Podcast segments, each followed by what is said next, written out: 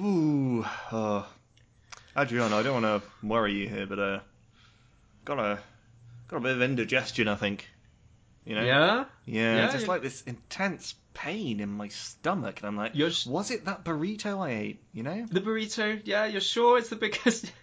I mean, you were bitten by that monster back there, right? The one we ran away from. You yeah, just- the one it- which like looked like it injected something, but like you know, big Yeah, deal. venom, People no. get injected by monsters all the time, and Mm-hmm. usually the doctors say, "But a burrito," you know. Yeah, it's walk it off. I'm sure.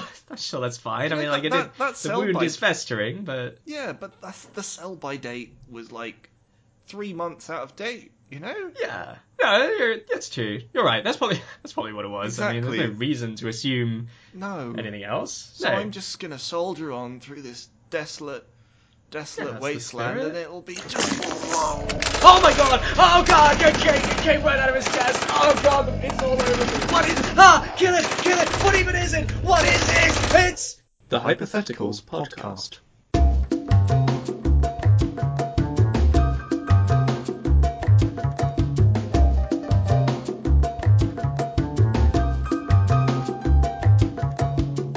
Adriano, Andy. I was wondering, what do you think would happen if basic human abilities were lost? Okay. So I'm thinking things like sense of scale. So kind of senses are, are a big part of this. So sense of scale, for example, you look at a cow and you you think in the distance that it's exactly as big as it looks. Okay, so like a kind of um, like oh, the moon is only the size of a of a 10p coin Exactly. Yeah. sort of deal, right? You, you don't mean basic human abilities like walking, talking. We're talk- you know more interesting than that. Well, yeah, I mean, if you couldn't talk, you know, that's a genuine thing, but I'm thinking more hypothetical here. okay. Yeah. So sense of scale. So you would you'd be walking with your functional human legs. Hmm. Um, I mean, no disrespect to those that don't have functional legs. Obviously, that sucks. But as a baseline condition of humanity, I think we can agree that walking is is on there. Exactly. And so is like seeing the things you're walking towards becoming bigger. As a Yes, but the thing is that if you didn't have this sense of scale, you'd think that everything was constantly growing and diminishing the closer and further away you got from it. That's legitimately terrifying. So you'd be stuck in a in a perpetual acid trip essentially. It's like if like if you're lying on your bed and you know the room is stationary, but you're you're on something, and so Yeah. everything is just shimmering and moving and growing, and and that's It's it. That's your like life. it's a bit like if you lived in a fisheye lens, Oh, almost, because everything would sort of seem to like bulge. I mean, it would look the same, but it would be a very strange sensation. Yeah, your brain would be telling you a very, a very different thing. I already hate those sequences in cinema, so I cannot imagine. I do. You, I wonder if that's how cats. Obviously not. Cats understand scale, but I mean, like you put an animal in a in a vehicle going at a certain speed, Mm. and I wonder. I wonder what they think is going on because some of them respond very poorly to that experience of, of seeing things come and go too quickly. Yeah. And would that be us all the time? It's like you're going a thousand miles an hour. Well, presumably, would you think that you know? Oh, that car in the distance, which is heading straight at me, that's fine. It's tiny. That's not going to hurt me. And then it's only as it gets closer that you're like, oh no, I got to get out of the way. You'd have to check your memory constantly because it's it's like being a, an extremely drunk person or whatever. Uh, and so you you're like, this seems like a good idea. Like my senses are telling me that this is correct. That I could I could lift this building Yeah. and take it home. I guess yeah, because you'd have the knowledge of previous experience of like, okay, this thing is likely to get bigger for some reason or Yeah. smaller. I mean, that, I guess that would be everything. But for example, if if a little car is driving at you, you might be quite terrified. So, for Yeah. example, you get like fooled by little, you know, remote control cars. If someone drives one of those at you, you're like, Right. oh no, and you dive out of the Something way. that, that gives out the same signals. Yeah, it would be like Yeah. those people in the early um uh, the early cinema where they there's the train coming into the station, like that first film, you know, and then they run screaming. And I don't know how true that is. They didn't film a train coming through your cinema. You know what? This wasn't like Yeah. a VR experience. They literally just put, put one of the first video cameras on a train station platform and filmed the train coming in and then when they projected it in a cinema allegedly people were so disoriented by what appeared to be reality projected before them that they fled because of the oncoming train and i wonder Right. because they knew they were in a building you know like it was apparent that there was a wall that images were being projected onto also, it was in it was in black and white. very much very grainy poor quality black and white like a juddery But image. maybe I think that might have been just what it was like back then. It was all black and white. That's, that's That was the reality, yeah. They were just Yeah. used to. They had all kinds of eye problems. Medicine hadn't advanced very much, so everyone was just experiencing the world as very poor quality, grainy. Hmm. Yeah, and, and cones hadn't been invented yet for retinas, so just black and white, and that's it. They thought it was a real train. I don't know if that's true, but that's what if, this would be if like. you had this sense of scale deficit, what would your experience of watching a television be? Ooh. Would you get the same effect from the scale? You know, I'm sure there's an age at which babies cannot distinguish images on a screen from like real life particularly well. And we hmm. learn that there are tricks of it's like, you know, painting to make a painting look photorealistic, you have to employ all these tricks of perspective and everything. Yeah. And it will instinctively look wrong if it's done incorrectly, but if it's done properly, you can paint one of those Wile E. Coyote murals, right? That looks like the tunnel continues, but then it's just a flat wall. You can trick people like that. You Yeah. got those. You seen those chalk drawings, like on the pavement? Oh yeah, where they, it looks like you'd fall in or whatever. Yeah, super cool. It's like stretched out over miles, but if you if you put the camera in the right place, it looks three dimensional. Yeah, you can fool an existing human mind like that. So if we if we're able to deal with that, I think a person that can't perceive scale would be able to deal with the concept of a of a screen. I think where they'd really have issues is uh, it out in the real world that's coming at you fast. Yeah, that's true. That's true. Anyone running anywhere, like for a bus, Yeah. that's a, that's a problem. a giant man runs past you and gets suddenly he's getting smaller and smaller. Yeah, everything. It would be like a weird kind of visual Doppler effect. That distortion, you know. yeah, if you if you did run for a bus, you'd you'd run at it and then you'd be like, "Oh, it's getting bigger. Oh no." And you'd be scared and run away. And then you'd you'd be fine with it because it's smaller again, so you'd run at the bus. You sit in the distance and you think, "Oh, there's no way I'm going to fit in that. I won't bother." that must be the bus for those tiny people. Yeah. I can see over there. exactly. Yeah, I feel like navigating, I mean, yeah, moving around in three dimensional space would be a real issue. But I also imagine anything, um, imagine being a carpenter or something. Anyone who has to like fit things together, like instinctually, like doing any kind of jigsaw or anything. It would be like Suddenly very being difficult. ultra long sighted, where you have to be really, really close to things to be able to see them properly. Or no, Yeah. short sighted, isn't it? Yeah, short sighted. Maybe you just need to figure out like your optimal distance for. Would we need to carry around devices that would just kind of, you know, like you'll you'll turn on visor mode or you'll look down your scope in a video game. Some, you know, some games will will sh- tell you the the distance between you and a distant enemy or object or whatever. Yeah. Maybe we'd need that. We need an app or something that could sort of be like, yeah, based on all the other buses we've seen, odds are this isn't a tiny bus. 10 meters away, probably looking at a couple of hundred. Yeah. Um, that's just our best guess there. And people people would die uh, mixing them up, I've no doubt. Probably. Also, I think people would fall over a lot, just because it. I imagine it would be a bit like standing on top of a mountain, almost. You'd Hmm. feel like you were very high up because everything close to you is is massive, and then it sort of would slope away in all directions. That's so I think you'd get sort of um, what's it called when you you're, you're Vertigo. dizzy? Vertigo. There we go. Right, well this this leads on to I mean we've got we've got caught up on the sense of scale thing, but um other like basic aspects of being human that we take for granted that could really mess with you. Balance is one of them. Yeah, that's true. That sort of inner ear thing that just makes you know whether you know which way is up on a basic level. Uh-huh. We'd be we'd be in a lot of trouble without it. I think anyone who's ever you know been drunk enough to properly not know which way is up knows that it's just yeah it's fairly fairly basic to the human existence. um, so yeah, that would feel very vertigo inducing. I imagine. You'd yeah, you just see everyone carefully. crawling everywhere. Yeah, only they think ju- they were kind of stuck to the ceiling. yeah, it would feel like or it. like hanging on. Yeah. I'm just imagining a restaurant where all the waiters have this thing. And you just Yeah. like your waiter arrives by crawling to your table. You're lying down. you have a sort of you know like those lounge chairs, like a, longue, yeah. kind of thing. Everyone's on those.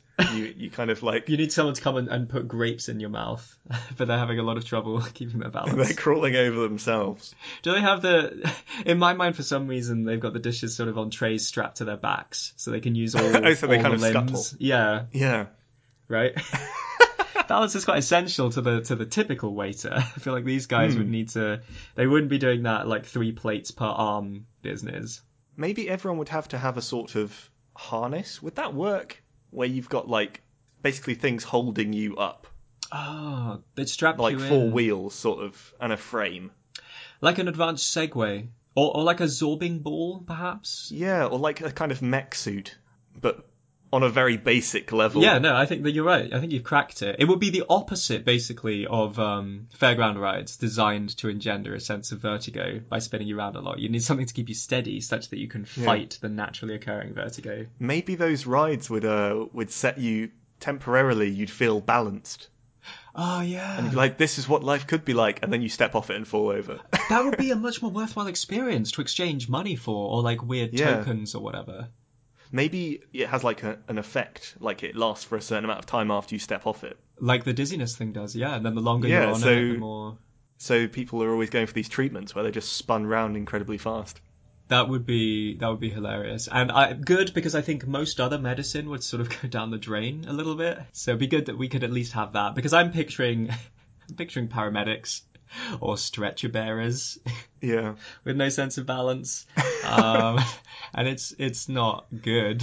Not pretty, no. Picture an ambulance driver with no sense of scale. You'd need a lot of training to overcome the fact that Oh, yeah. traffic doesn't make sense anymore. It, it would be like driving through hyperspace, where everything suddenly, like, you know, is Yeah. rushing towards you and getting bigger incredibly fast, it, it would feel like. It would. And how insane just for everything to exist on one plane of distance but just be changing size all the time. Yeah. Not good at all. It'd be like living inside a painting. I don't like it. I like I like this world. What about if only one of your limbs works, but all your other limbs are not kind of floppy? You're, they're not paralyzed, but they are. I'm picturing stiff. in the Harry Potter film where they take all the bones out of one arm. Is that No, it's not like that. It's not like that. But they're they're sort of like a mannequin. okay? So you can move you can move them, but once you've moved it, they stay in the same place. Oh, like um, I feel like it's, it's like a, a physical theatre workshop activity or something. Yeah, probably a form probably of puppetry, something. That's probably something you do in drama school. Probably. Okay. Yeah, but essentially to get around, you have to use your let's say your left arm can move properly, but you sort of have to mo- lift and move your legs independently to walk anywhere. This does sound like a drama school activity. So you've got one functioning arm, and everything else is like an articulated doll, like like an action figure. Yeah. You're an you're you an know, action people are always saying how modern day life is too fast paced. Everyone's always on the go. They got things going on. Well, I got a solution, which is to make the, only one of your limbs work, and then you have to slow down. You know what? I'd take that drug. Uh, you know, I'd go for that that temporary experience. I'd spin around in your machine or whatever if I can experience this for a half hour. I think that'd be fascinating. Yeah. Okay, so you you're like. This is the equivalent of, of um you've been in hospital for a while and now you, you like both your legs you're you're you're not a paraplegic or you're not in a full body cast but you're just you're just out of that state and now Yeah. you have to be very careful with everything you're you're going over there to get a glass of water you better be committed because that's your next 10 minutes now Yeah, and you, there. you- like, there's no way to do it more quickly unless you have other people. But if they've all got this thing, oh. then they've got to be like perfectly positioned on your way to the water cooler, where they're like, "Oh, he's in dis- touching distance. I can now move his arm with my one functioning arm." so all of life yeah, so all really important people, anyone in a position of power or authority, would have anywhere they plan to go. There'd be a procession of stationary people lining the way who would all help move their limbs. That's great. It's like crowd surfing. It's it's like a very inefficient mode of travel, except you know, for, for one person it works like a dream, but it, it takes it takes a village to make that happen. We wouldn't have a problem with unemployment anymore. We'd be praying to automate things because this is too inefficient. right. So everyone's full time job now is just giving back to the community by helping other people. Yeah, Get it's around. all moving the prime minister around. Oh yeah, just like the, we designate the VIPs of society. It's like, listen, I'm George Clooney. I've got films to star in. I need to get to, to the set, and I need to move my limbs when I'm there. So Yeah, all his films have have other people moving his arms for. him. Yeah, everything's just Thunderbirds basically for with real people. Hmm. I like that, and it I, that ties in really well with the modern mindfulness tradition. I think because think how aware you'd have to be of your body, of what, of what you wanted to do. You, you'd be focused, And maybe the more you meditated, the the greater number of limbs you unlock. so you'd have an incentive to just be, be trapped there in your body. Basically, eventually you might unlock like you've reached level five mental clarity. Now you can move your left arm. now you can move one extra finger on your right arm. Oh god. That sounds awful to me. But you know what? There's something to be said for the idea of um, beginning in decrepitude and then becoming more youthful and vigorous. You know, like um, the Benjamin Button thing. Yeah, where he ages backwards. Exactly. I think life is very poorly arranged, um, with the with the prime of like physical health coming so early. That being said, babies kind of suck um, at most things that they they also they literally suck. That's how they Yep. they derive sustenance. but uh, but yeah, no, they they can't get much done. Um, and I guess that would be like yeah, your the initial after this plague takes hold, everyone just spends a week, okay, however long to not starve, I guess. Although you wouldn't be burning many cal- calories. Uh, No. just trapped Although in you, immovable you your, your one arm, which really, you know, was doing all the heavy lifting, literally, Mm. would become enormous. Oh yeah, you just So one you- jacked arm. Yeah. Have you ever seen the? There's a guy in Germany who's a, um, I think he's in Germany, who is a an arm wrestling champion, Okay. but he he only works out his arm wrestling arm. Oh, on purpose, like just to make a Yeah. statement or for So efficiency. he's got like one one fairly big arm, you know, bigger than average, and then one absolutely enormous. It looks like a like a gammon or something. Oh something, my god. like a joint of meat. Do you know this guy's name? I do not, unfortunately. I'm gonna look him up so that we can tell people who to Google. Okay. Oh gosh, yes, there he is. Yep. So this dude has done it on purpose. He looks very pleased with himself. I mean, he's the champion, so That is so weird. Yeah, you're quite right. His his winning arm looks like a like a ham hock. it's bizarre. Even his hand is bigger, Oh god, it is like the back of his hand. Yeah, the tendons and him. Oh my and it's a, god. it looks like he maybe can't unfold it because it's so like used to wrestling. It just stays in that position. You think? Yeah. Yeah, maybe. That is terrifying. Okay, yeah, the German Popeye. I wonder how that goes down with the ladies. If they like see him see him across a bar and he's like He flexes he's, one bicep. side on. Well, he's side on, so they see his normal arm and they're like, "Huh, that guy's pretty cute." They wander on over. He turns towards them and they're like, "Oh my god!" I wonder. The name for anyone who wishes to Google him is Matthias Schlitte. Uh, that's S C H L I T T E. And I would definitely recommend googling him. Yeah. he is quite a sight to He, behold. he legitimately looks like Popeye, more or less. Popeye had the thing where like the, the upper arm is just a little stick, and then he's got some kind of cancerous growth on the forearm, right? It's like, Yeah. huge tumorous. This guy, not that bad because there's some bicep there, but yeah, that forearm, genuinely frightening. yeah, he, he's lopsided Popeye. Yeah, He's Lopeye. you know, he's one of the bad guys from. Um, I'm sure he's not a bad guy, but he's one of the bad guys in Left 4 Dead 2. I don't know if you've ever played it. There's a type of zombie. With the The Chargers, they just got one huge arm, one tiny dinky little arm. yeah, if ever they make a movie of Left 4 Dead, he's gonna star in that role. Yeah, he's ideal. Well, that's good. We found a career for this guy. Um, Godspeed. Godspeed. I wonder what it's like being a professional arm wrestler. Imagine if we lost the ability to arm wrestle. God, what a Oh, tragic can you loss that would imagine? be. Imagine how many. Nope, it would affect nothing. Well, I tell you what, though, there's got to be some um, like strength, right? well, yeah, it's arm wrestling. what do you mean? I mean, okay, relating to our original question, what if you lost a, a sort of a one of the, the basic human abilities that we don't necessarily think about unless you have a, a rare condition? Um, I feel, and I don't know if there's a condition that robs you of this, but a sense of your own strength. Right. Okay. So, like, we instinctively know how much physical, like, muscular effort we need to. We don't, to be fair, not instinctively. Like a, a baby, again, babies are rubbish. Um, you will see a toddler like fail to lift a thing, or like it put way clearly like wind up to lift an object with like so much energy, and then like it's really light, and they just you know they fall over from the effort, or or they go to kick a ball, but they like you know they use the wrong amount of force. It takes a while to learn this stuff, but we do. Yeah, I it. think everyone has a has a, a memory of, of playfully hitting someone on the arm as a child, and then you actually hurt them quite badly, and you're like, oh, but I was trying to be playful and fun.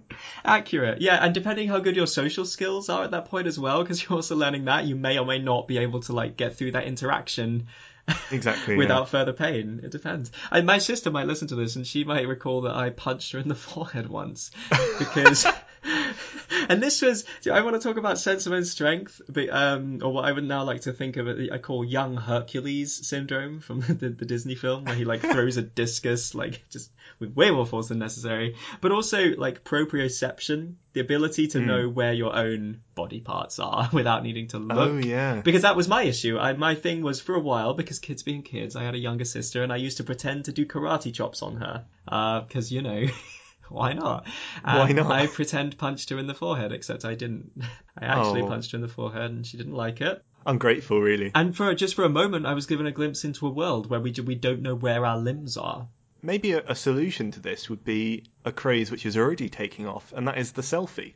Okay. Because if you think about it, when you're taking a selfie, not that I ever do this, when you're taking a selfie, you're looking at the camera, and it's got, you know, if you do, if you angle it right, you've got your whole body in there, Uh huh. so you know where your limbs are because you're looking at them. Yeah. So essentially, maybe you you modify this so not a selfie, but you basically attach a big mirror on a pole, and you look in the mirror at where your arms are. Right, like a giant dentist mirror. Yeah, exactly. Yeah, like a walk selfie around. stick with a big, big mirror on the end. Again, you'd need a very muscular arm to carry this around. These are all sort of linked. Well, I, I'm thinking this is like attached to your back. It's like strapped on. okay, so the kind of apparatus you'd need to dangle a carrot forever just out of your reach, like a sort of a back harness with a with a stick coming up over your head, but there's just a mirror, a full length body mirror dangling down. I'm not saying it's a full length mirror. you're forever like, chasing your own reflection. This is very, this is deep. I think. the thing is, you'd always be looking in that mirror, so social interaction would, would go down. In many senses, it's a reflection on the social media. Oh yeah, it is, yeah you, you wouldn't be able to see because of, like of, of your own image being in the way.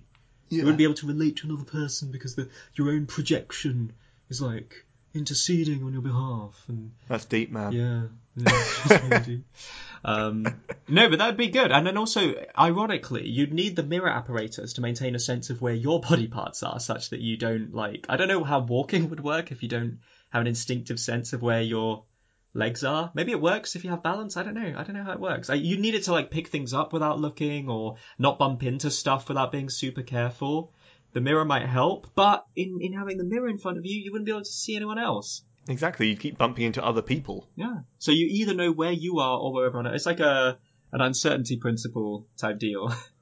Would you just have to keep stopping and looking round and being like, okay, I here I am, and then look back in the mirror and keep walking? You'd, you'd be like the world's worst driver, where you have to stop every time you need to look in the rearview mirror. You know, because you can't you can't do that multitasking. You can't like maintain forward momentum while also just checking quickly. And yeah, what if you what if you lost the ability to multitask altogether? Ooh. Speaking of that, you know, So- you could only do one thing at a time. Uh, legit, like, how deep are you talking? Like, I am walking right now, which means I cannot be breathing or talking or anything. Oh yeah, no, this could get quite uh, dangerous quite quickly. Very. I think. So yeah, if you mm, Because driving is many actions for starters, right? You got to hold that foot down. You got to look. what counts as a task in this scenario? Now, I don't know how true this is, but I feel like someone at some point told me, and this may well go in the same bucket of uh, misinformation, fake news, to use the modern nomenclature. Um, you know when they tell you you only use ten percent of your brain? Oh god, yeah. Yeah, and it's not a true thing. I watched. they made an entire awful film about it. Did they? Yeah, it's called like Lucy or something. I watched it and I was so oh, angry. it's like Carrie or whatever. She has supernatural abilities because she learns to harness the rest or something. But in Lucy, it's very much yeah. It's a supernatural They ram girl. it down your face, down your face. That's not the they take your face and then they just ram it into this concept. Smash. Uh, well, I recently watched the most recent episode of Black Mirror, and it was a plot point that we only use 40% of our brains, and that kind of annoyed me as well. Yeah. Um, but, you know, to be fair, they, they, you gotta. And also, we don't know how brains work, like, whatever. We don't know how DNA works. We think we got this junk DNA that we could presumably just remove, but maybe we don't. I gather some of it they found a, an actual latent utility for. yeah, so- they keep they keep flip flopping on whether it's useful or not. Right. No one's decided yet. It's it's like um tonsils. My mum had hers removed, like in what she describes as a like a violation, like a medical. Like she was thrown out of bed early in the morning. Like she, she and her twin sister were rushed to hospital. Yeah, my, Thrown out by the bed. Who was in bed throwing she was out? disgorged. No, I mean like it was. They just. I think. I, There was a plain, perfectly uh, made up bed, and from it she emerged, like out like pool. Venus from the water. Yeah. Um, Yeah. This is getting weird. We're talking about my mother, and she, her mother was kind of a harsh parent in some respects. And the story, at least as I recall it, is that it was just accepted in a kind of this is one of the rigors of childhood. You just have to freaking, you know, we cut the umbilical cord and we remove the tonsils, not at the same time. But this is just one of the things you've got to do. So at whatever tender age, she and her twin, without any word of warning, because if you tell the kids, then they whine and it's worse, right? You just got to go for it. It's like jumping into cold water. Just do it quickly. They took him for what turned out to be quite a like painful procedure. Yeah. Um, yeah, and it was just really horrible. And then, you know, decades later, they're like, why would you remove people's tonsils for no reason? There's no need. They actually serve a Yeah, function. mad. They're part of the immune system, and uh, everyone was dumb for those decades when they thought that was a good idea. Hmm. Even the appendix these days, people are like, "Oh wait, that's actually useful." Oh, are you kidding me? What's it for? It's well, they think it's kind of, it's it's like minimally useful, but it's kind of to do with your gut bacteria and you know keeping them a bit healthy. Ah, this is infuriating. Like, what what parts of ourselves can we safely jettison? You're going to start telling me that like male nipples serve a function, or that we Um, shouldn't clip our fingernails or something. Uh, no, that those I think those are safe. Don't clip your nipples. For now, That's what I'd no. I felt no overwhelming urge. Who knows? They might turn out to be useful someday. I'll figure it out. I guess I'll keep them for now. it's easier than getting rid. Um, I've totally lost the thread. We were talking about the ability to multitask at one point, right? We were, yeah. Why did I start talking about vestigial organs?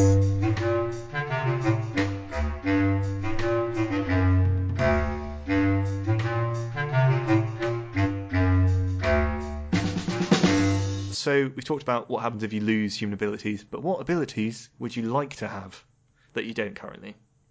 Now, this sounds dangerously like our many prior discussions about superpowers.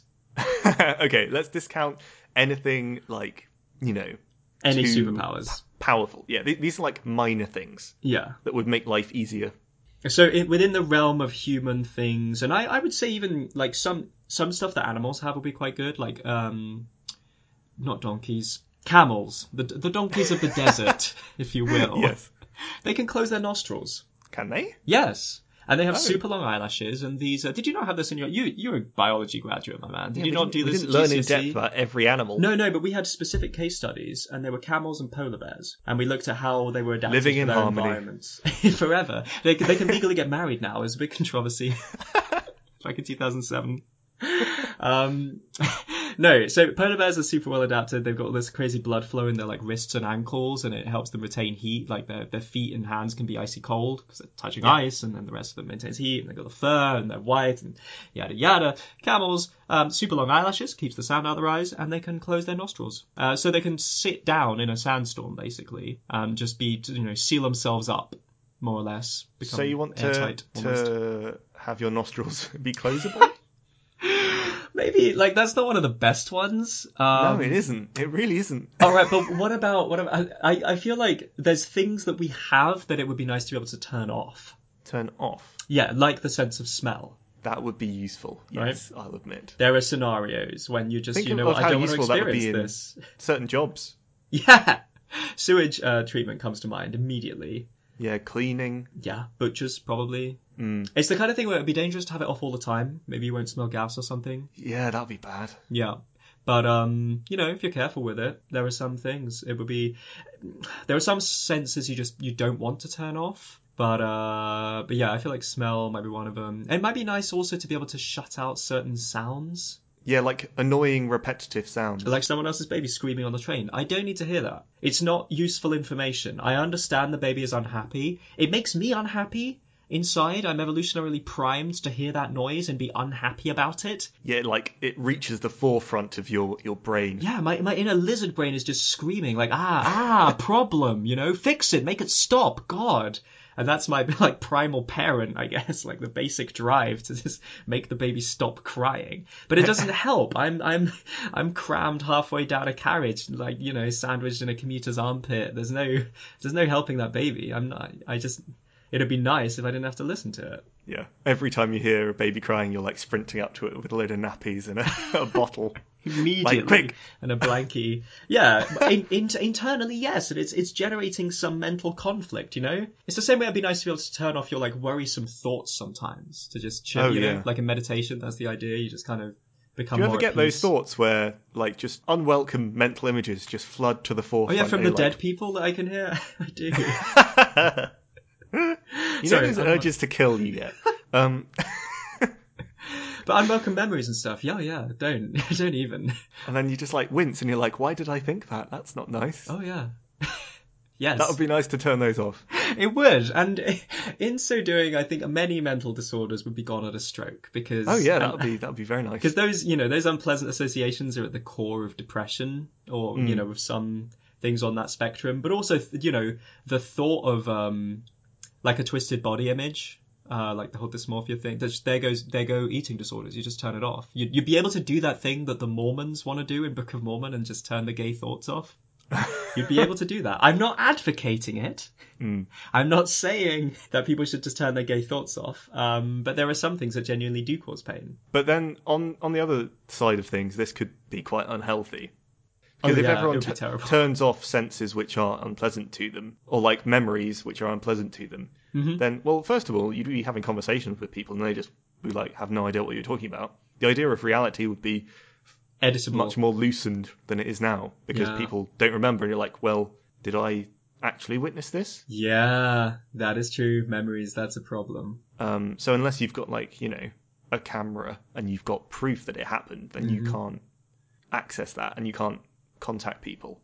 And basically, it would be people going around in denial Yeah. about everything. It becomes a bit like that episode of Black Mirror where the software, um, oh yeah, you know, for the child, there's like a, an app you can get for your kid to protect them. It's not censorship for media, it's censorship for the real world. They have a little brain implant. And when something unpleasant happens and they sense the, uh, you know, the stress hormone spike, that it just, it just blurs out whatever Blurs unpleasant out, thing yeah. is happening. Yeah. Mm. Like, oh, an angry dog, and it's blurred out. And it's, yeah, that would, it would be that for memories. So you'd be like, yeah, that'd be terrible. Imagine having all your shameful, you'd never become a functional person as a thing because we have to suffer to grow. exactly, yeah. And if you don't have memory, then you don't learn. So on this topic, I bring up what if you could control emotions. I'm not saying this is a good thing, but I'm thinking it, it might sound like a good thing to have, but it might turn a bit darker. So I think it would very I quickly. just yeah, I just choose to be happy all the time. Would anyone not choose that? Are there emotional sadists? Because I know, like, you know, some people experience physical pain and physical pleasure in conjunction. Hmm. Are there people who experience misery and it makes them happy? Is that the concept of catharsis that I'm describing? I, I'm not sure how it works. Possibly. I think everyone would be quite happy, but it would be like everyone was on drugs all the time. Yeah, it would, it would certainly be extremely unnatural, Yes. immediately, and eternally unnatural. And like horrible things would be happening to you, but you'd be happy. There's a whole sequence in uh, one of the later Hitchhiker's Guide to the Galaxy books that's like that. Uh, Ford Prefect hacks a, a security robot. He's breaking into a building, and a security robot is hovering around. And it's like, no, stop him! But he manages to, to wrap it in a towel and wrestle it and, and pop off like a service hatch and put a wire, just like a, a bent paperclip or whatever, between two nodes and just short circuit its like happiness sensors or whatever, basically. Mm-hmm. And that's it. Any input it receives, it is happy about now. So, you know, the building is being destroyed, like they're about to die, they jump out of a window, and it's just, it's happy about everything. Know. Yeah, no one would do anything, would they? Because they'd always be happy, whatever they were doing. There'd be no more progress because everyone's happy. yeah, just perfectly satisfied. You'd be, it'd be like people on heroin, basically. All they want to do is lie around and enjoy the high. But you'd never, you'd never lose the high. You know what? This, I think we're, t- this is getting way deeper than we intended, because now we're talking about the nature of happiness. Is physical bliss sufficient? I don't think it is. I also don't think it's sustainable. I strongly suspect that the mind just is not built to contain contain because you you build a tolerance to heroin, right? The Yeah. literally the neurotransmitters are no longer absorbed at the same rate or something. There's like a Hmm, physical people- chemical reason. People would overdose on happiness. Yeah. Or your brain would just be like, no, you can't. That's the wrong. You know, maybe you can have contentment, Yeah. but that kind of Zen, like Buddhist contentment, that doesn't mean you never want to do anything. It just means you're kind of you're chill with everything. Hmm. Or maybe your brain is like, right, okay, you're being happy all the time. I'm not having that. If you can control your emotions, you have to like, uh, there's a quota, and you have to fill it. Here It's we like, go. okay, you can be happy for for three months of the year, but then you got to spend two months being sad. Oh, I was thinking like a cooldown timer, so like you get to be happy for like ten minutes out of every hour or something. Maybe that's a Oh, low really? ratio. I don't know. I don't know how happy most people are. I'll be honest. I might be working on some bad data, but uh, I like the idea of accumulating it, like like holiday allowance. Every year it resets. You got to just apportion it I mean, that's, carefully. that's kind of what work is, isn't it? Yeah, you, you're miserable. There we go. Yeah, you're, you're absolutely miserable Monday through Friday. you save up your happiness in, in the form of holiday. Yeah, and that's it. That's the, the, your bonus. Yeah, that'd be great. And you could You'd be able to tell what kind of person a person was based on how they approached this. Mm, Some people yeah. would plan ahead. Some people would be like, "Listen, I'm going to get all of my misery out of the way."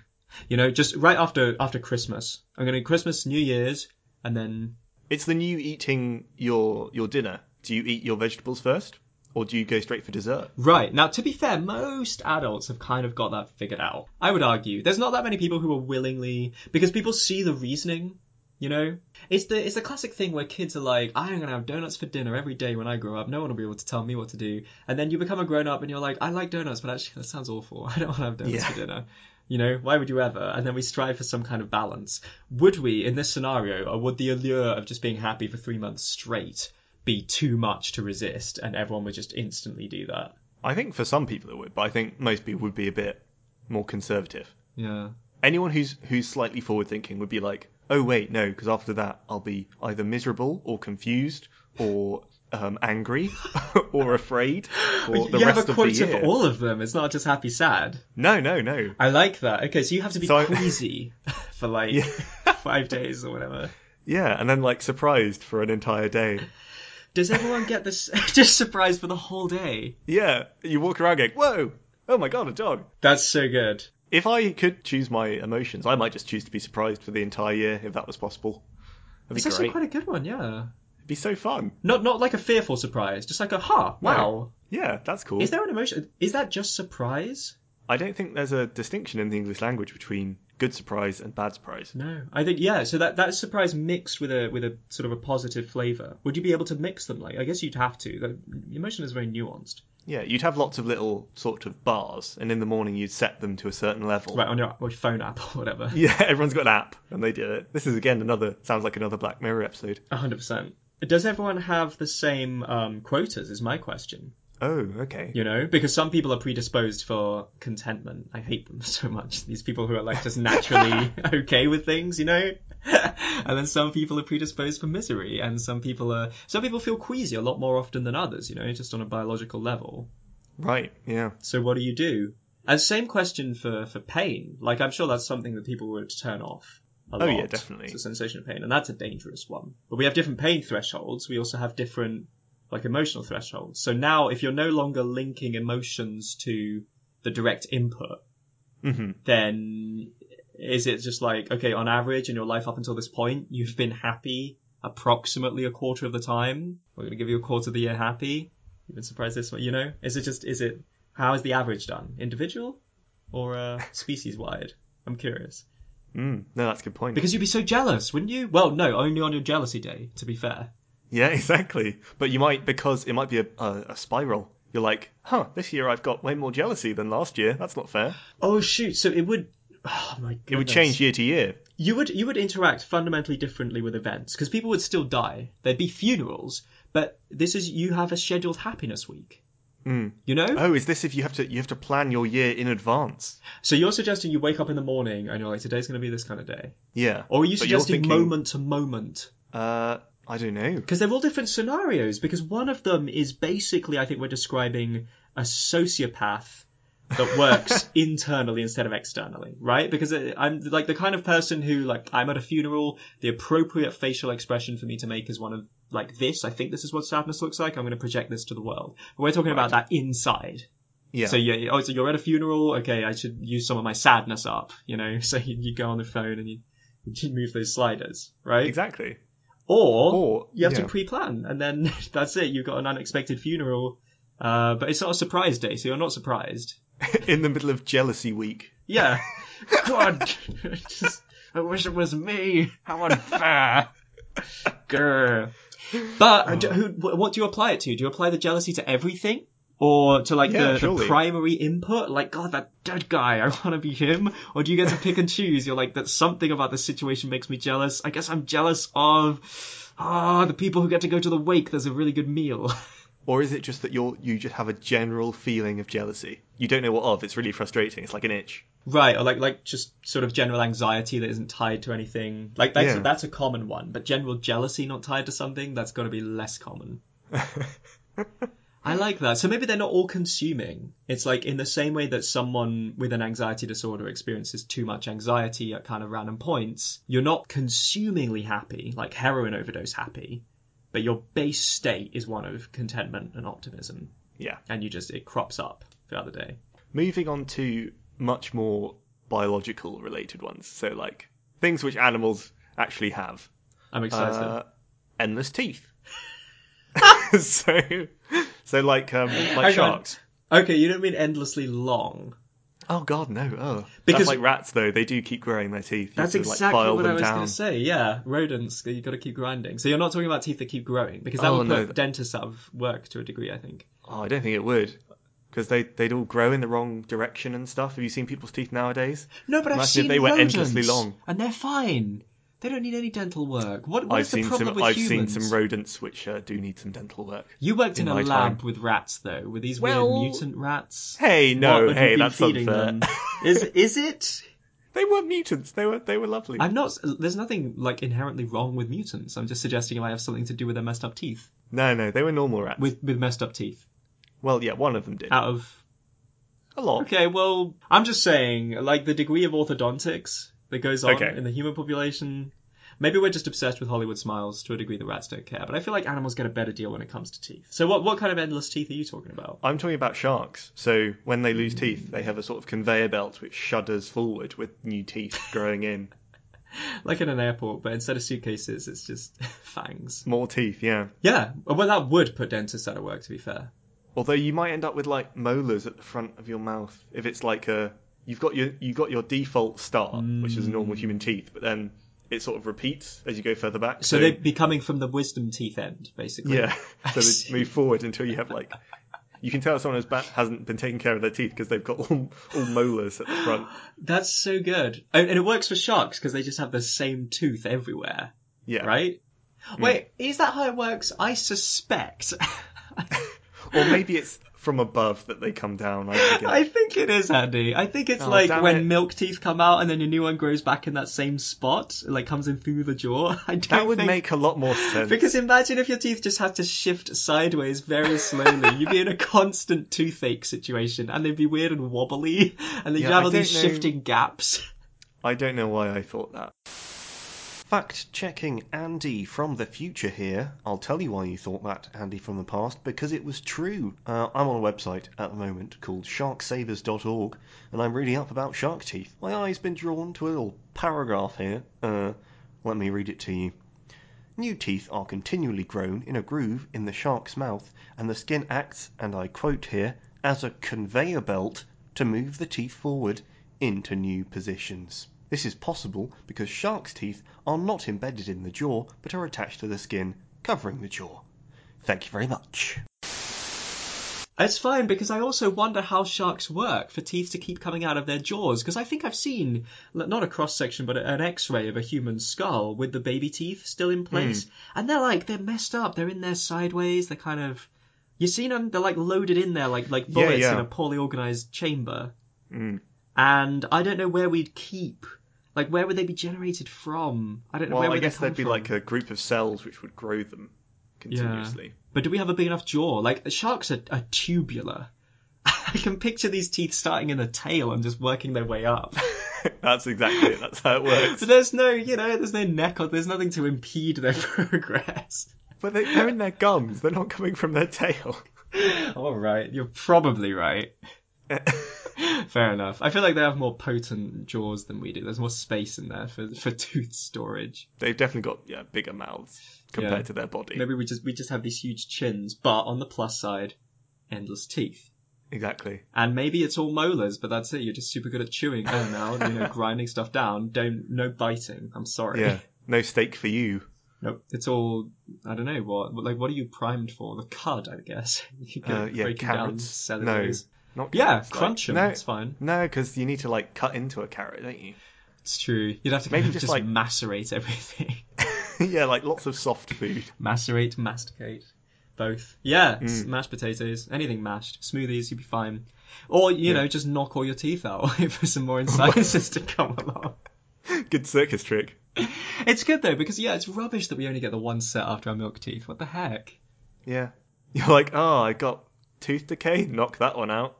Yeah, Start boom. again. I don't want to deal with that. And you, you'd get a lot more sort of backstreet dentistry, I think, because. Mm. oh, think of all the doors slamming, pulling entire molars out. Oh. Oh, I don't like this now. boy. Is that a real thing? It's not just from the cartoons. I know people. I've definitely heard stories of people doing that. Outstanding.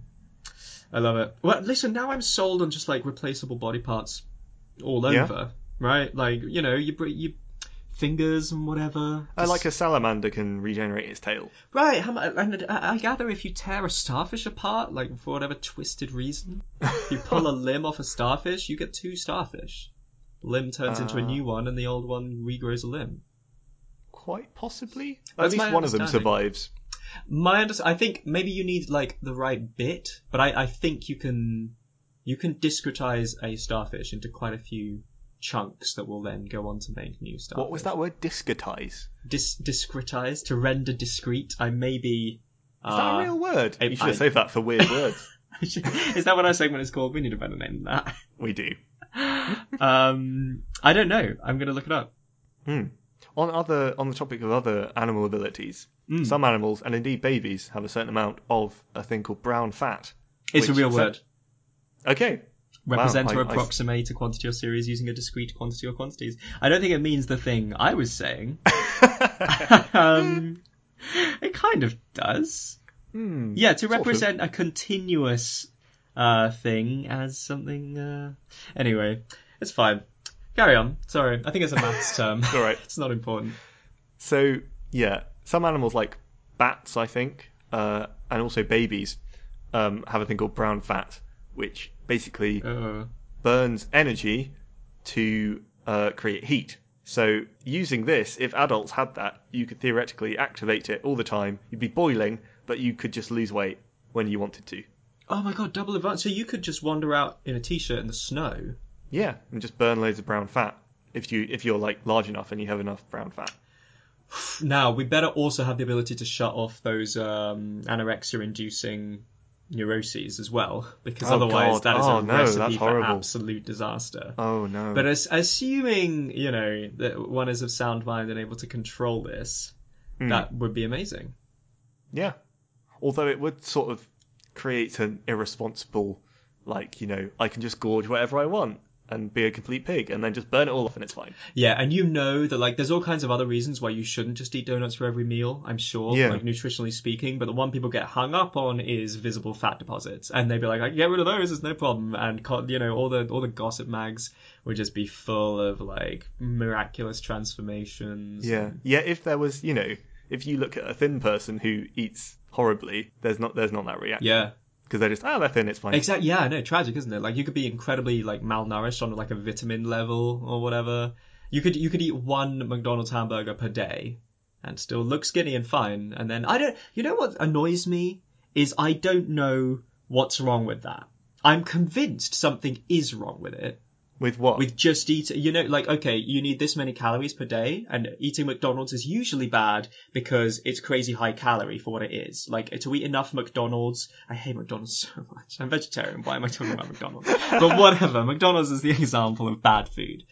Uh, you, or ice cream, right? You need this many calories per day. Just have them all in ice cream. Normally, you avoid ice cream because it's super calorie dense. You need a lot of ice cream to feel full and satisfied. It's Yeah. more efficient to, you know, go down another route. But say you say you don't have much of an appetite, or say you are able to turn appetite off, and you just figure out, you know, one tub of Haagen Dazs or Ben and Jerry's or whatever is my calorie allotment for the day. Well- and I'm done. I won't starve. It's fine. And Yeah, I don't know what the problem is with it. I don't know enough about because, nutrition. because you don't get all your essential nutrients from Haagen Dazs. There's like food isn't just calories. You get like protein, vitamins, minerals, uh, like fiber. You have Yes. horrible, horrible. Oh yeah. Let's be honest. you would from ice cream. It's true. Um, and yeah, you'd be horribly malnourished. All your hair would fall out because you hadn't eaten any vitamin C. Your gums would bleed. would all of these things happen? Your eyesight would go yes because you weren't eating anything healthy. Okay, but maybe ice cream is an extreme example. What I wonder is because I like I and I'm a healthy eater, right? Like almost compulsively. I you know. I'm not a crazy healthy eater in practice, maybe, but in theory, like in my heart, I feel that I should be eating healthy. So I'm I'm sort of I'm asking for a friend, as it were. I'm playing devil's advocate because But I you- feel like I do it for religious reasons almost, not literally religious, but like I feel like I feel like it's the right thing to eat a certain number of vegetables. Yeah. Right? Like a certain quotient of vegetables, that's just something I feel like is right, but I could not actually justify it. But you know that the food pyramid is not just ice cream. There's, there's not one big triangle which says this is what you need to survive I know, ice but, cream. but that's like dogma. That's like, um, you know, just that the commandment says you have to not, you know, boil a goat in its mother's milk or whatever, and so we don't do that. The tribe doesn't do yeah, that. It's the Bible did not say you must eat five fruit and vegetables a day. No, but the the people with authority in lab coats said, and uh, we believe them without knowing why. Well, okay, Adriano, I invite you to do an experiment where you eat nothing but ice cream, and when you inevitably are bleeding from your mouth and everywhere else, I'll say, haha! That's the thing I'm curious about. I believe that carrot. bad things would happen, but I don't know what they would be. I don't think a diet of ice cream would cause you to bleed from everywhere. Well, it would eventually. Would it? Is Well, that what would because- happen? Hemorrhaging? Well, you bleed from like your gums because you get scurvy. Okay, yeah, scurvy is a real one. Um, You know what? Maybe that's it. Maybe that's all I need to pacify this weird devil on my shoulder. I, I learned all about all sorts of uh, vitamin deficiencies in, in my degree in first year. Oh, really?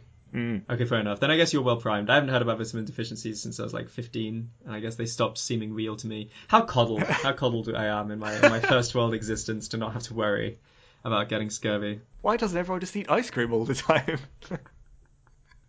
Why indeed? Well, I mainly ask because I think a sort of a friend of a friend scenario. Um, but someone who was sort of like proud of themselves because they figured out how many calories is in like a Big Mac and chips, and they ate one every day, but then they didn't eat much beside that. It would be like a Big Mac and chips and then a couple of salads or something, and that's their calorie limit for the day. And they're like, yeah, but I'm fine, you know, because that's it. Like I don't, I don't do it enough to get fat, so what's the problem? And I just got internally furious because I'm like, I know there is a problem. I feel it. You need those vegetables, but I don't know why. well, well, now you know. But what if you eat a Big Mac and take a multivitamin, man? I don't know. I'm sure a lot of um, irate nutritionists or whatever. A lot. That's almost all of our audiences, irate nutritionists. I think so. They're already irate when they start listening, so this just sends them over the edge. They've got their quota on for anger this month. Imagine your anger month. That would be, that would be like you know all the, you know the PMS stereotypes, but like if they were real and applied across the board. Oh God. Yeah, that's it. You have you know twelve. It's not twelve. I don't know. However many days it's meant to be, hmm. like times monthly. That's it. Everyone gets that. Male, female. You've got two weeks of just being irritable. Maybe you'd have like a sort of national holiday where everyone has to get rid of their like worst emotions for the year. The purge. Yeah, essentially. You're, you're describing the purge, right? Well, yeah, but but privately, not like going out onto the streets and killing everyone.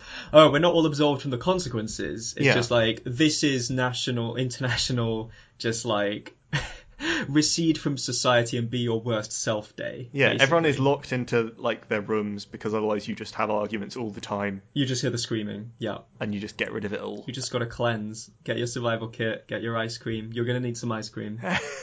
get your pillow to scream into. Get the your. good old ice cream and anger cleanse. There'd be so many. You... Okay, but the problem is, a day is not gonna be enough to shift all your sadness or whatever. Furiously You know? demolishing a tub of ice cream. I'm so angry. Yeah, I feel like the least socially the least socially acceptable ones um, and again this comes down to a question of quotas because some people have like a homicidal rage quota that is they? way above other people but yeah some people will kill out of passion you know and Okay. some a few people never kill a man in their lives you know some people manage that so presumably they experience less rage than the rest of us yeah. I'm just saying, some people would have a lot more anger to work out than others. So maybe that would lead to like some real issues. You know, there'd be it would be like people who who fume at people on Facebook going through their fad diets or whatever, you know, and, and all congratulating each other and being supportive and, and you know, backslapping and high fiving because they, they managed to lose two pounds by doing this, you know, kale cleanse or whatever. Mm. And then the person who has like a legitimate struggle with their appetite and really, you know, cannot keep the pounds off and they're just furious at all these posers doing their fad diets when they really, you know, that's your, uh, That's your person with anger issues right there. Everyone's having their purge day, Yeah. and then they take a month off work. they're, they're just a wreck. But that would that would create a you know a healthier society. It would certainly create a more efficient one, I think, in some ways. Like a Yeah, more, maybe not healthier. I don't think healthier at all. No, I think like the very essence of, of mental and emotional health might be the opposite of this.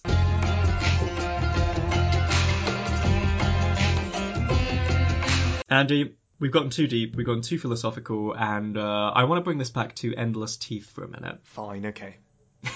It's a phrase you used that I liked, and we mentioned how rodents have to always be chewing in order to grind down their teeth at the right rate because they just keep on growing. Mhm.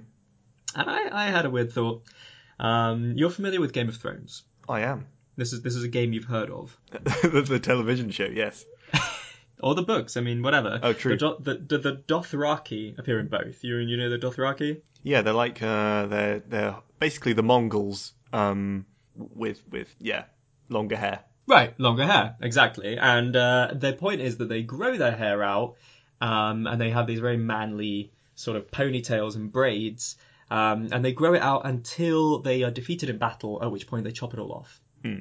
So you can tell a warlord's prowess based on the length of his hair, Yeah. right? And we have that um, Khal Drogo, who undefeated, has a super long braid, and it makes him super super badass. Um, so endless hair, endless teeth. I'm curious again, like taking it back to kind of the base biology of a human being Uh-huh. and just tweaking a little bit. I like the idea of, of hair demonstrating your level of achievement Right. Because I feel like our current setup is not great. Some people are beautiful, right? Uh huh. And but they didn't earn that necessarily. You know, that's just how they. That's the bone structure. It's whatever. It's genetic, and you know, some people get very good at makeup, and then they have a kind of beauty that is like, you know, some people would say illusory, other people would say the product of skill. It's it's a different ballpark. But I like the idea of your actual biology representing achievements in your life. So you don't you don't have to get a tattoo to be like, oh, this is the one I got when I. I don't know. Do people get tattoos for achievements? Or I just invented some people do. Yeah, sure. It's like People when they graduate university. I don't know. Do they do that? No. Get like a mortarboard? They no probably one does do. that. I tell you what, they get one when they kill a guy in prison. get that tear, That's an achievement. right? or if you're a Batman villain or someone, you probably get like tallies done. Yeah. Anyway, the point is that's artificial. I, I want a natural. And the example in my head was, what if your eyelashes kept growing longer uh, until you cried, and then the first time you weep, um, they just they just wash away in the flood of tears, So this is and that's it. so this is in a sort of um, showing your your manliness kind of way. Yeah, real caveman logic, right? Because Yeah. crying is failure in this setup. God knows, it's the worst thing ever. Um, yeah, I don't know. Look, maybe it is, isn't isn't even a mark of achievement. I, I, I feel like it would be for the Dothraki, right? Um, the, the man who, who because a truly wise tactician would accept that you lose some fights, perhaps, right? Yeah. You lose the battle but not the war or something. But the Dothraki don't think that way. A fight is a very simple thing. You always want to be the victor. If you lose, your hair's cut and you're shame. And I feel like they don't want their warlords crying. So a dude with super long eyelashes, you would know Yeah. that he is made of stern stuff. And how good is that image, right? A warlord, super long, luxurious hair, uh, long eyelashes, just so long that he cannot see, really flapping quite like, revolting. like bird wings. Every blink and effort. Yeah, but he's but he's that strong, right? He's he's he's got incredible pecs and super strong eyelids. It's like a peacock's tail thing. It's my understanding. Correct me if I'm wrong, Mr. Biologist. Mm. That um, peacocks evolved long tails because it's a demonstration of dominance because they are useless and they actively impede survival. Yeah, exactly. So being able to survive with this enormous, horrible, really obvious tail uh, is is a sign that you're quite good. You you have to be. You've got to be good at running from predators. That's basically all it proves, though, which is is kind of weird to me. It's kind of the way um, you know the way pickup artists and things. They'll um, have you heard the term pick- peacocking for pickup artists? Not really.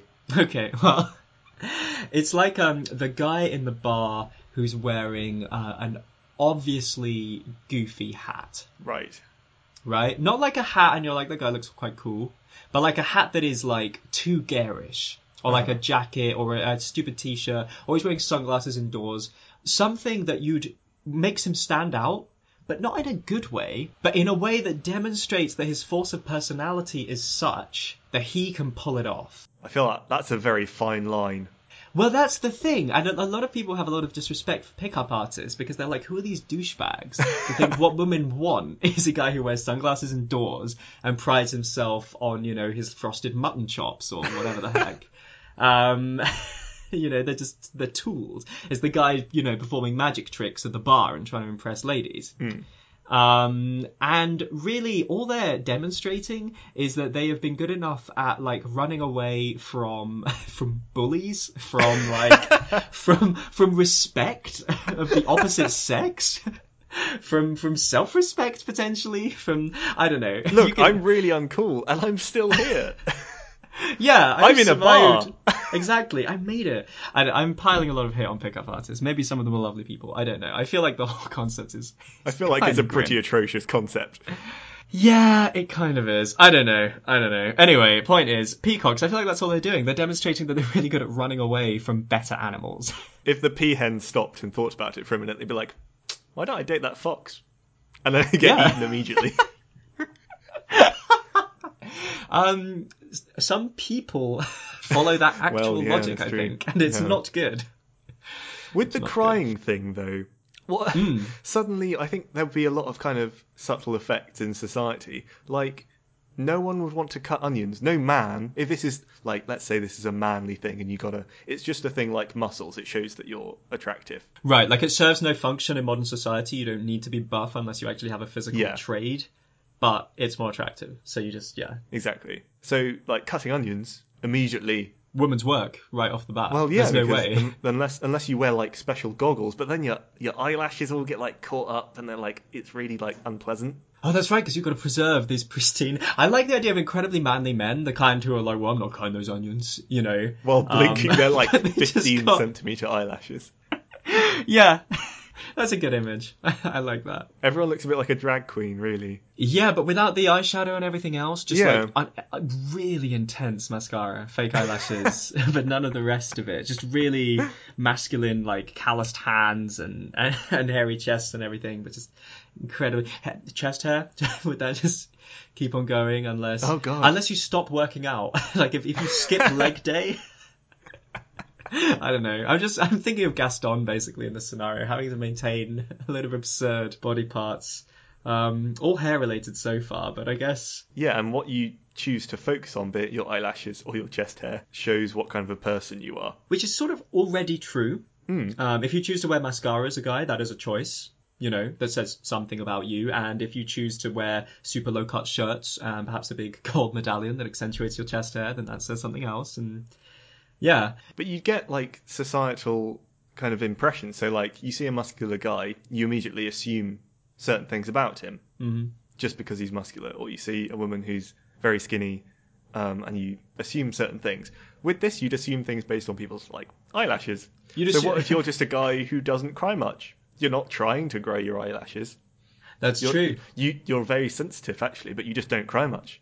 People would assume things about you. You might have, actually have your eyelashes trimmed because you're embarrassed to be branded as something that you're not. Right, you'd feel like if you were naturally super muscular, people might assume you were a gym bro, and you don't want to be thought of as a gym bro. Or even if you, you know, you like going to the gym to get muscular, but you're not like out there. You're not the stereotypical sort of gym guy, which I don't know how many guys actually are. But I don't know. No, I don't know either. what about fake eyelashes? Because they would suddenly become hugely popular, surely. Right, huge ones to simulate like a wig. Like uh, guys now are ashamed of going bald, and they might use a toupee to cover that. But on the other hand, now there's a kind of owning it and shaving your hair off trend. then again, maybe if there's this divide between you know manly men, and then there's increasingly this thing about men expressing expressing emotion and that being The, healthy. the whole metrosexual trend as well. yeah, you might get this divide in sensibilities where you can tell where someone falls on this argument because lots of middle class, generally left wing men Yeah. would suddenly white collar. go for yeah, go for um, having no eyelashes at all. That would be the trend ones. Yeah. because it shows that they're very emotional. And again, the pickup artist might play on this. They might make themselves cry so that they appear more sensitive. I can picture a sequence whereby they go into a bar with long eyelashes and then uh, but they're fake and at some point during the night they remove them or they make themselves cry with an onion they've got in their pocket or something and it's all part of like a ruse for for the for the you know the the targets to see how deep down they they have a rugged masculinity that is like inherently attractive. Um, but then actually they've got a sensitive side as well, and you know what? Ah, they're you know they're not afraid to show it, or you know, Yeah, you're like the first person to make a man cry. It's a big moment. right? Yeah. His eyelashes fall off. oh my goodness! Imagine if that became a whole new because like society has a bee in its bonnet about virginity. Mm, that's the new virginity. Is, is he's never cried before, and you're the first woman to make him cry. That's a tricky one because I feel would we have like a you know baby eyelashes and then they after like the age of twelve or something like baby teeth you get your Oh. adult ones because everybody cries at some age. You know the manliest of men was a babe in arms once. Yeah, I guess so. So I'm also curious, to be honest, about the, the other side of the coin. We can only really speak about the, the male perspective and only our narrow like wavelength of that. Um, but I wonder how it would be for women because it's much more socially encouraged for women to cry as a rule. Hmm. So would it be considered insensitive to have eyelashes beyond a certain length? Would it be considered freakish, or would there be just a kind of acceptance thing, like you know they are what length they are? I don't know. Hmm. I don't know. I think historically, humans generally, perhaps women in particular, I'm not sure. I think they get a harder time of it in the media, certainly. You know, the gossip mag deal and the who wore it better trend and all the rest of it. People are not great at just accepting other people for who they are. Yeah, there'd be a lot of things in the in the gossip magazines about how long someone's eyelashes are. It's like she's just been through a breakup and her eyelashes are really long. She must not care about this person. My God, yes, instantly there'd be that, and you know, it would it would boil down to every everything, every like because I'm sure they do that now, like Oscar coverage where they're trying to catch snatches of, uh, you know, snapshots of such and such actress looking really gutted because her film wasn't nominated. Yeah, Oh, I'm I'm just imagining like going back to funerals, but the aftermath of the funeral where there's just a janitor with a broom, just sweeping right. Yep, yep, yep. Like fronds, like all like these all these eyelashes on the everywhere ground. on the floor. Any sad situation or any comedy gig where it's really funny, Right. people crying with laughter. That's how you know you've really made it as a comedian is when the eyelashes start popping out. Yeah, I don't know. It'd be too subtle to see under the lights. I guess that's a you'd shame. only know after your set. Yeah, you you'd go you'd the- go crawling around between. this this thick layer of uh, of hair. I like. I wish we'd. Part of me wishes we'd had ideas for other weird bodily extrusions, but I also just like eyelashes being the one indicator. Yeah, It's fun. They used to do it with fingernails, right? The aristocracy, like the longer. I think it was the Asian aristocracy back in um, feudal because Japan it shows you you haven't had to work because you were so Wealthy. How could you possibly maintain these cra- crazy impractical hands? And people have it these days with those fake nails that you just cannot get anything done. Oh I, yeah. I always think it's nuts when I see someone trying to use a smartphone and they got these Well, huge you have to like nails. approach it sideways, don't you? you do, with the flat of your finger. which is possible, but just seems like hassle. How do you type on a touch? That's the thing. You've got to hit quite a small target, and you can't see what you're doing if your nail is obscuring half the screen. Yeah. And I'm like, is it worth it? I don't know. Any listeners with, uh, you know, a propensity for huge fake nails, enlighten me, because I don't think I could handle it. I'd go nuts. nuts would might be another. No, listen, different route. Nope. What about acne? acne? Acne's a good like facial indicator of something. I think And it's something with already quite a lot of stigma attached to it. It does. the more recently you played Dungeons and Dragons, the more acne you have. I don't know. Oh god.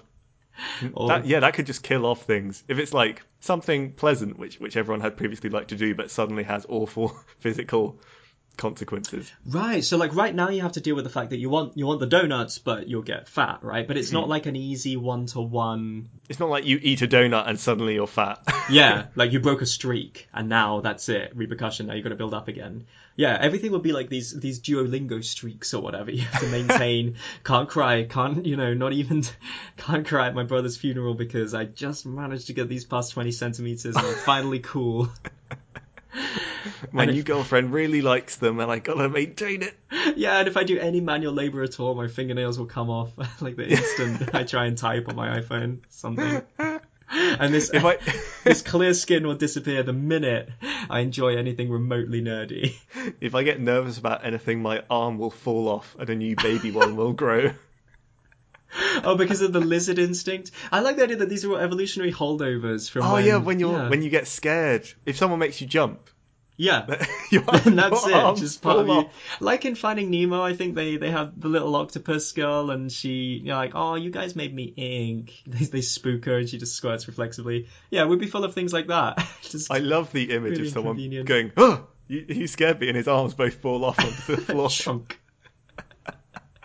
That'd be so bad in many scenarios. Yeah, you'd have to break a lot of news really gently. We already have this because you don't want to spook someone who's using like a drill. You have to be a bit careful, even if something really urgent is happening, like your your tie is caught in the uh, the factory machine. You need to alert people to the fact, but they're all operating dangerous power tools. You have to very carefully tread that line. Uh, it's that, but all the time. You cannot throw anyone a surprise party because the instant you shout surprise, they can't pick up any canapes.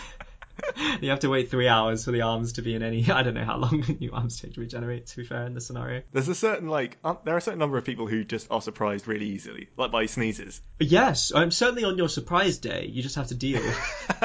There's no more limbs. That's it. Continuously popping off. But yeah, every sneeze would would be a new set of arms. Other people's sneezes or your own? Other people's, because you Okay. you realise unless you sneeze and your arms fly off. That's a good one. The longer your arms are, the longer it's been since you last sneezed. and if you do sneeze, they fire in straight ahead of you, yeah, like a like a mech power attack or something. like a torpedo or something. Yeah, they just fire off. What if it wasn't like a, a sharp cut off, like my arms are growing and now they fall off, or my eyelashes are growing and now they fall off? What if it was like graded? So they grow or shrink depending on certain factors.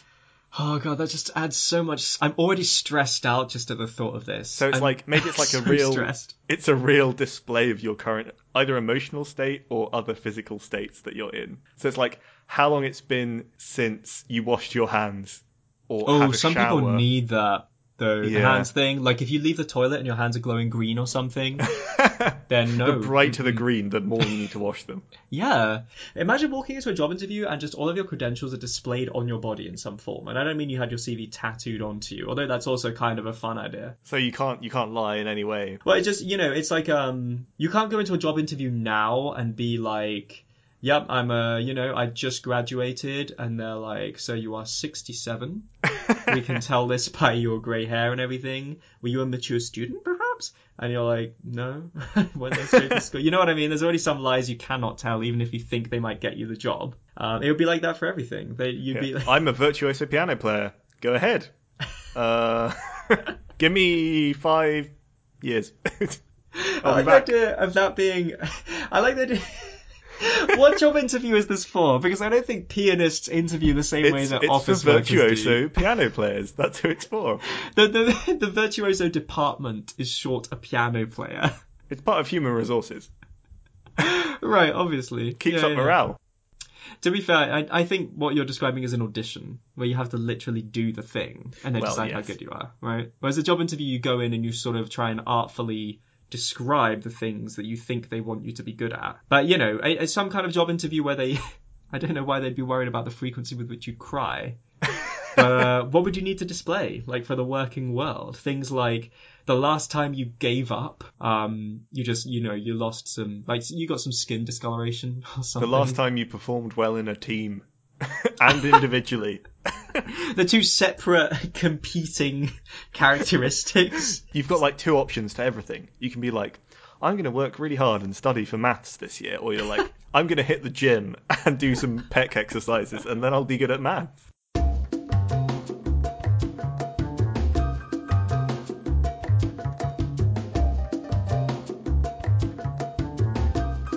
That was the Hypotheticals podcast. Feel free to follow us on Twitter at Hypotheticals. That's Hypotheticals without the R. Follow me individually at Rain Tortoise, That's rain like the weather phenomenon. and Tortoise like the animal. And you can follow me at Mr. Howl. That's M R H O W L, If you've enjoyed this, please do leave us a review on iTunes. because it really helps. And we'll see you next time.